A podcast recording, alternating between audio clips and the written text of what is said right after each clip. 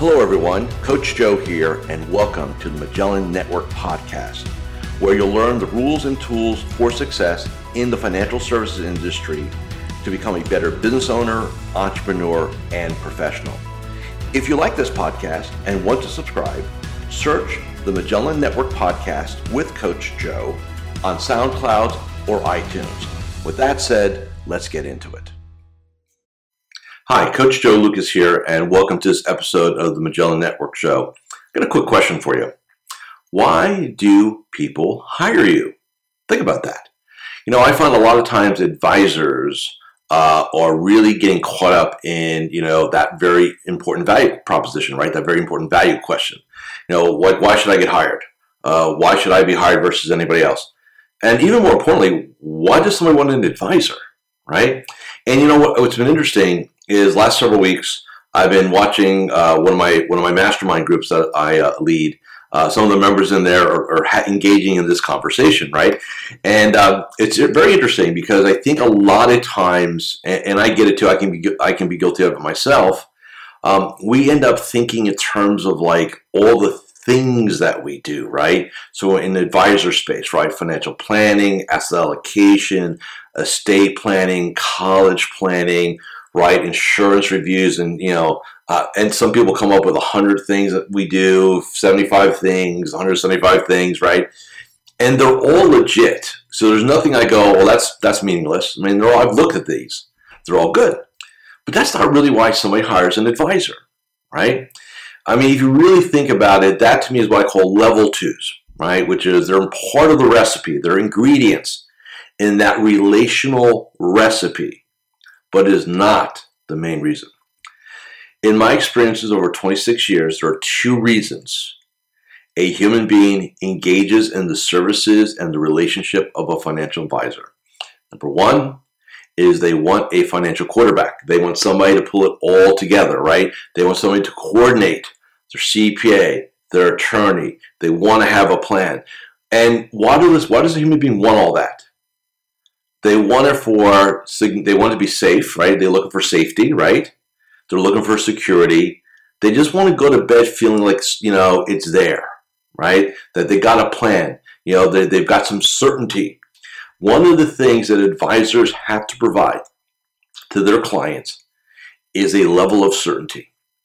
Now, in our game today, in our world today, right, the COVID land, there is a lot of uncertainty right? A lot of what ifs.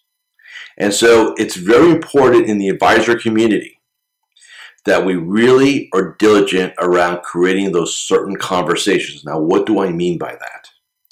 What I mean is that when you're talking to your clients, you've got to remind them about their personal situation.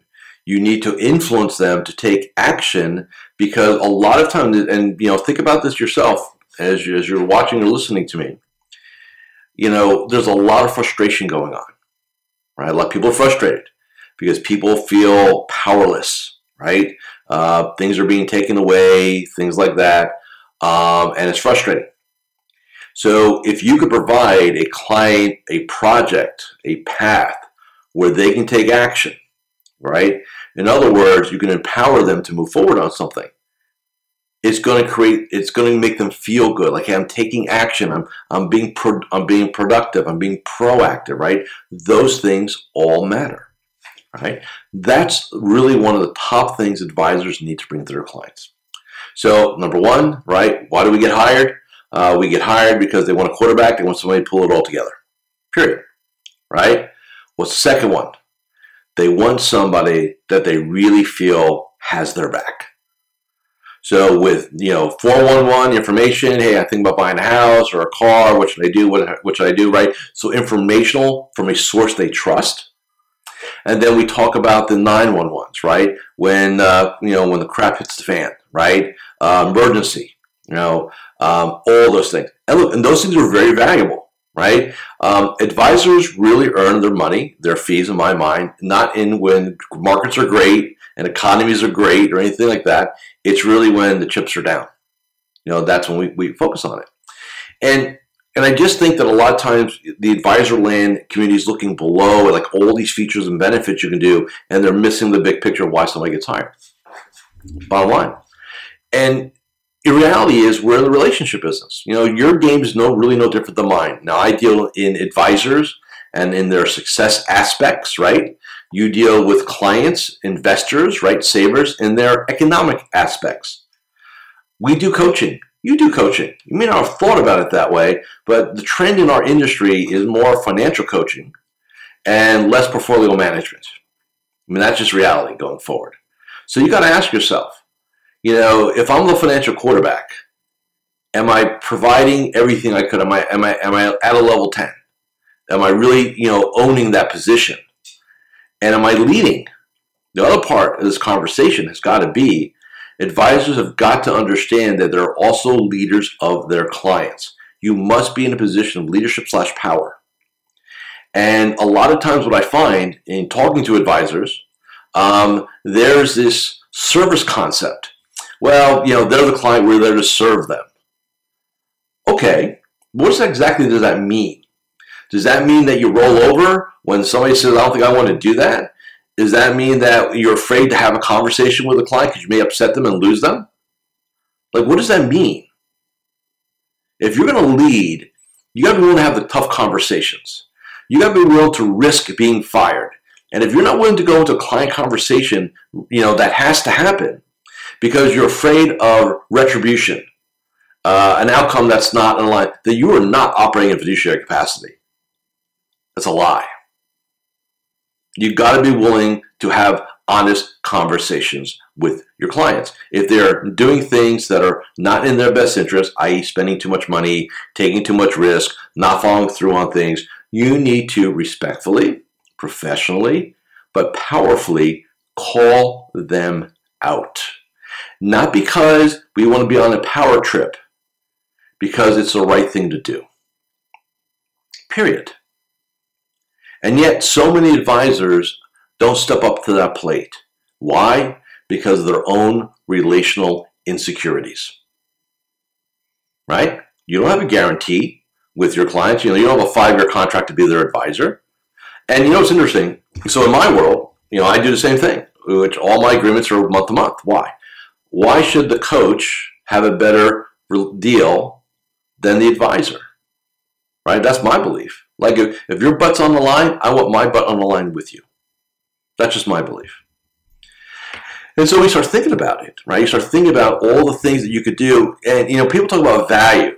You know, like what's the value of an advisor relationship? And I think a lot of times, like I said before, our industry gets caught up in deliverables, right? Well, we do financial planning, we do this, you know, you're going to get 10 review, you know, you get four reviews a year and, you know, all this jazz. Meaningful stuff. So I'm not, I'm not dismissing it, but I'm going to discount it. They want two things from you. Number one, a quarterback. And number two, they want to know you have their back. That's what you bring to the table. Everything else is secondary. And so maybe a little less energy on coming up with the deliverable box and maybe more time at the two big things that are most important. How do I become a better quarterback leader? How do I make sure that my clients know I have their back? Like, how do I communicate that?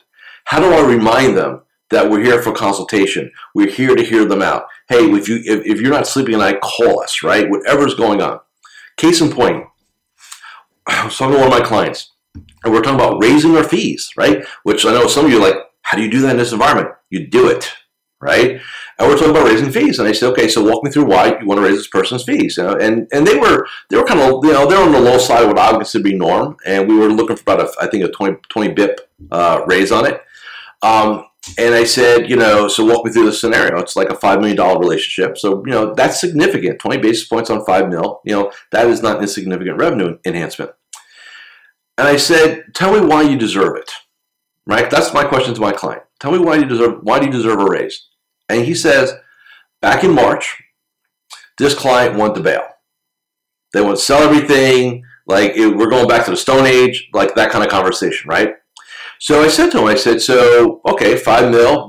Let's just say they were. Let's say you just capitulated because you, the client's always right, right? You're going to serve them, right? And you popped and you and you and you pressed the sell button, or they were doing it. They were DIYers, right? Do yourselfers, and then they popped the sell button.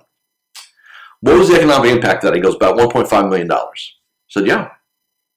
So what are you worth now? Because you stopped them from doing something stupid. Right? See, we in the advisor community, we diminish the impact that we have with people. We just don't think about it. You know, what's it worth? You know, like in my game, and, and there's there are correlations in some areas, not 100% correlated, of course. But in my game, right? So I take a client who's been in, in this game for 20 years. And I finally, from strategy and mindset and repetition and sticking my thumb in their back and my boot up, right? I get them to master the referral and introduction game at a high level. To where now uh, all new households really come from referrals, right? And it adds another 12 to 16 new households a year. And it adds another, you know, let's say $6 million to the bottom, you know, on assets, right? All fee based. You can do the math on that, right? What's that worth over the next 20 years to that advisor, right? What is that worth? What should I be charging for that? See, if our business was all about time, right?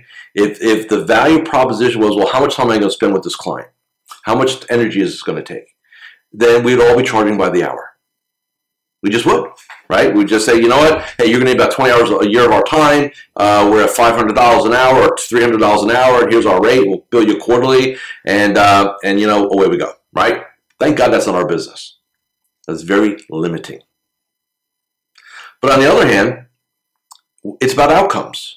You know, so how much you're going to save your client over a 20 year career? You know, let's say a typical client relationship is 20 years. It's probably longer, but let's use 20 years. 20 years of guidance, 20 years of financial planning, 20 years of, of, of you know, tax planning, right? 20 years of college planning, 20 years of, you know, just keeping them out of doing stupid stuff. What's that worth in a relationship? quarter million dollar relationship, half million dollar relationship, five million dollar relationship, fifty million dollar relationship. What's it worth? All of you are not charging enough. Now, when I say that, then you're like, well, Joe, but they can go to Betterment or they can go here. Yeah, they can. It's not the same thing. They can go to Schwab. Yeah, they can. Not the same thing. They go to Vanguard and get financial planning and stuff for 50 bips. Not the same thing. What we all offer is a deep, meaningful relationship. What we offer is having their back. What we offer is to be their, their shepherd, to be their leader, to be their coach, to help them economically be in the best place possible. Now, it also means that a lot of times, at least in my experience of talking to my clients, that we end up, you know, becoming life coaches and business coaches, right? And we end up, you know, kind of, you know, kind of segueing out into other areas, which are the ultimate value proposition the ultimate value enhancement. You know, a lot of times less is more. And I find a lot of times advisors have too many households, a lot of them which are not meaningful. They're just on the books. They're accounts. And I guess if you want to have a business like that, that's, that, that's your call. That's your decision. But let me say this, that if you view your business by account and by household and not by relationship, then you're a commodity in your client's eyes. You're easily replaced. You know why? You have no relationship. You're just there. It's just that, and the reason why they haven't ACATed out or transferred out, laziness, inertia, right? No desire to yet until that day comes. Right? You all of us have got to make a decision on what our business is really about. And for some of you out there who really look at yourself as really portfolio managers, I know there, there are many of you, hear these words. If you're basing your entire relationship on your, your kind of black box, you're, you're in love with your portfolios and you're in love with your process, but you're not in love with your people, i.e., your clients, you are really at risk. You could be a portfolio manager but you better love your clients and not love your process and not love your portfolio. You just can't do it anymore. So, one last thing before we say goodbye in this episode. You know, I'm recording this, it's mid July, right? I'm here in Florida. It's hot, it's sticky, And it's a bit crazy here these days. And the one thing I want to make, uh, I want to make a comment on is look, I could give a rat's ass about your p- political persuasions. No. Red, blue, purple, I don't care. But here's what I want you to understand. What you bring to the table for your clients today will not be enough tomorrow. You got to enhance the relationships. You got to care more deeply. You got to figure out a path to lead and you got to provide max value. Now, when you do that, you also can charge max fees. And that is still a win win relationship. Remember, you don't want clients who are looking for a deal. You know why? Because if you give them one, they're always going to come back to take another bite of the apple. It's inevitable. You know, if they're going to negotiate you down, walk away. Walk away. As I do. One last piece, and then we're going to get you out of here. If any of this made sense to you, why don't you come and try me out for 14 days? MagellanNetwork.net, we have strategies that we have advisors growing their practices, running their game, improving their game in the COVID landscape. Thanks for listening. Thanks for watching this episode of the Magellan Network Show. So, there you have it. If you've enjoyed listening to this podcast, I would like a 14 day free trial to the Magellan Network to get better at business development, practice management, personal development, and overall create the ideal vision for yourself and your business. Please visit MagellanNetwork.net. That's MagellanNetwork.net and claim your 14 day free trial. As always, I'm here to help you become a better business owner, entrepreneur, and professional. And with that, I'll catch you next time on the Magellan Network podcast with me, your host, Coach Joe. Take care.